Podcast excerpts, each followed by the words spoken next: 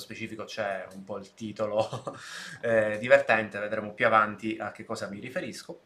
Comunque vi consiglio come sempre di attivare la campanellina se volete eh, seguirmi dal vivo, c'è la possibilità di eh, seguire il nostro podcast così non avete la parte video e eh, in generale potete anche seguirci sul nostro canale Telegram dove si può avere un po' più di interazione. Partiamo subito dalle tesserine come tradizione, in cui vediamo Bitcoin che rimane sempre costantemente sopra i 9200, questa è una cosa positiva anche se in eh, leggero rosso, ma mh, mm, diciamo che è passato un weekend mm, in modo tutto sommato tranquillo, mm, immaginavo che c'era qualche altro movimento. I movimenti sono stati eh, in realtà eh, per tutta la settimana per tutto quello che riguarda le privacy coin e oggi ci siamo svegliati con eh, un IOTA particolarmente allegro e performante. Ne eh, parleremo un po' più avanti. E, e rimanendo sull'argomento del, dei movimenti che ci sono stati nel, nel weekend, abbiamo visto mh, ben 400 e passa milioni, eh, eh, l'equivalente di 400 e passa milioni eh, in bitcoin mossi fra wallet sconosciuti, presumo probabilmente o qualche operazione in OTC o comunque qualcosa di legato agli exchange, anche se in modo non uh, diretto. E dall'altro lato abbiamo visto un, eh, un movimento abbastanza importante eh, che riguarda Ripple, eh, come sempre sappiamo che sbloccano eh, appunto dall'escrow alcuni Ripple potrebbe essere stato uno dei, mo dei motivi cui, per cui c'è stata questa leggera ripresa anche di Ripple, anche se sappiamo più o meno eh, che viaggia sempre dai, fra i 20 e i 30, si era un po'... Uh, era rimasto un po' stagnante intorno ai 20 centesimi, adesso forse c'è questa ripresa, però eh, come sempre non abbiamo molto da... Uh, da aggiungere, mm, sappiamo benissimo che hanno spostato appunto questo mezzo miliardo di Ripple. Dall'altro lato vediamo eh, il eh, sempre crescente interesse per BACT. Eh, nel fine settimana è stato chiuso il eh, tutta la, parte che riguarda i future, la cosa che ci interessa è che comunque stanno aumentando ancora i volumi. Positivo sotto questo punto di vista, mm, sembra che potrebbe essere anche uno dei vari motivi eh, di interesse per il mercato. Dall'altro lato eh, c'è un'altra lettura che riguarda ehm, i miner di Ethereum. Eh, il mining su Ethereum è un qualcosa che sappiamo benissimo che sta andando un po' a morire, però dall'altro lato, perché appunto ci sarà l'avvento del, del, post del nuovo Ethereum, eh, però dall'altro lato sembra eh, che le pool, questi gruppi appunto che si organizzano nel, nella gestione del mining su Ethereum, eh, stanno avendo il record di holding, cioè che stanno tenendo le, i loro Ethereum fermi questo può essere letto in, eh, in varie maniere. Innanzitutto può essere letto uh, come un, uh, un, possibile margine appunto del, degli Ethereum, quindi in realtà non viene a costare particolarmente tanto, non sono particolarmente aggiornato in questo momento sul costo effettivo del mining per Ethereum perché ci siamo concentrati principalmente su Bitcoin e un'altra lettura possibile è che stanno cercando di accumulare per appunto l'avvento del nuovo Ethereum 2.0 per poter andare a fare staking. Comunque è un dato eh, che ha come tutto quello che riguarda il mining potenzialmente delle ripercussioni sul trading, tenetene conto, secondo me è un dato interessante. Ora partiamo, uh, parliamo un po' della seconda parte del, del titolo, e cioè eh, del perché IOTA è cresciuto particolarmente. In pratica sembra che sia eh, stato utilizzato IOTA per... Ehm, per appunto per il tracciamento dell'automotive, nello specifico eh, in congiunzione mh, eh, con la blockchain di Ethereum. Eh, sappiamo benissimo che IOTA e Automotive vanno molto d'accordo, stiamo parlando nello specifico della Tata, una delle aziende indiane più conosciute, e ovviamente questa è sempre stata, eh, come tutte le altre volte eh, rispetto all'automotive legata a IOTA, è stata presa molto bene dal mercato. Quindi eh, è sempre una sperimentazione, è sempre un si farà, è una delle mie critiche principali rispetto a IOTA, eh, però il mercato non sembra tenerne conto e quindi se, eh, cosa, se credete particolarmente in questa onda, mh, mm, liberissimi di cavalcarla. Detto questo, eh, parliamo, siamo già, avete capito benissimo, all'interno della situazione, la descrizione delle varie monete, delle varie news legate direttamente alle monete.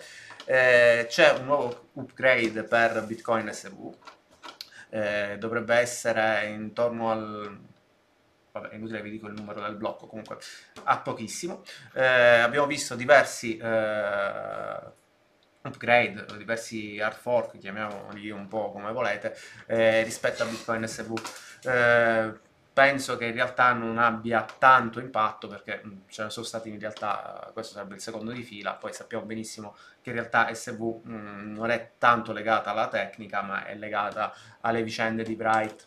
Eh, dall'altro lato mh, abbiamo visto anche una sfilza, questa è una notizia che riguarda più che altro Binance, non tanto Monero, perché abbiamo visto che eh, in successione c'è stato Cardano, adesso anche Monero, ehm, in cui eh, saranno attivati i perpetual contracts di, eh, di Binance, piccole informazioni di servizio, mm, diciamo più che altro più interessante vedere tutta, tutta la settimana, secondo me è stata positiva per le, per le privacy coin.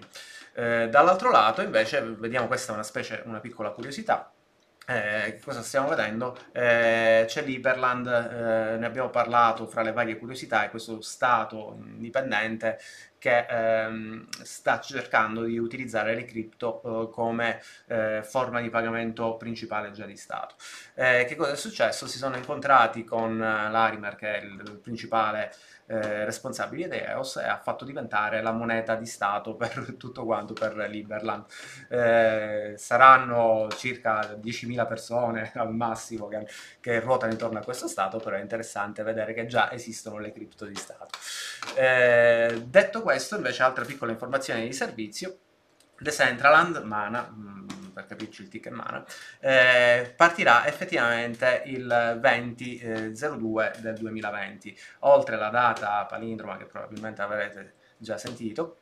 È interessante da vedere come questo progetto di mondo virtuale, eh, per capirci un po' la Second Life, sta prendendo pietre, eh, tenetene conto perché è abbastanza distante come cosa, però già sta andando abbastanza bene. Invece un altro progetto eh, molto importante eh, che riguarda eh, eh, gli instant message per capirci eh, Telegram e compagnia bella questo eh, progetto si chiama Line molto, di, molto diffuso in Giappone e anche loro faranno partire la loro stablecoin sembra che la cosa sia abbastanza sicura si sta parlando di aprile quindi vedremo se faranno da apripista e bruceranno un po' tutti.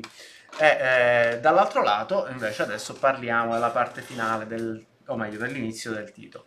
Eh, questo bellissimo video, sperando che non mi uccida con l'audio, ecco, mettiamo così, eh, fa vedere come eh, il team di Kraken è riuscita a craccare, scusate il gioco di parole, ad aprire un, uh, il Trezor.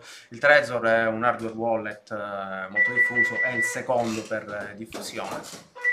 E che cosa, sta, che cosa è successo? Hanno capito come riuscire a craccarlo. Lo craccano in modo fisico, nel senso che devono avere accesso chiaramente al, um, al device eh, tramite un hardware che eh, in realtà non è niente di eh, eccessivamente costoso, stiamo parlando ehm, di un FPGA programmato in una maniera particolare, stanno, hanno sfruttato eh, la stessa tecnica eh, che era mm, o meglio, stesso, la stessa vulnerabilità di un chip eh, che è stato utilizzato da un altro wallet e sono riusciti effettivamente a fare il dump della memoria cioè quindi a copiare tutta quanta la memoria e poi semplicemente a craccarla. Eh, in realtà che cosa vanno a craccare? Vanno a craccare il pin, una volta ottenuto chiaramente il pin, che essendo di, di, poche cifre è un qualcosa di semplice da craccare, la parte difficile era riuscire a fare il dump, cioè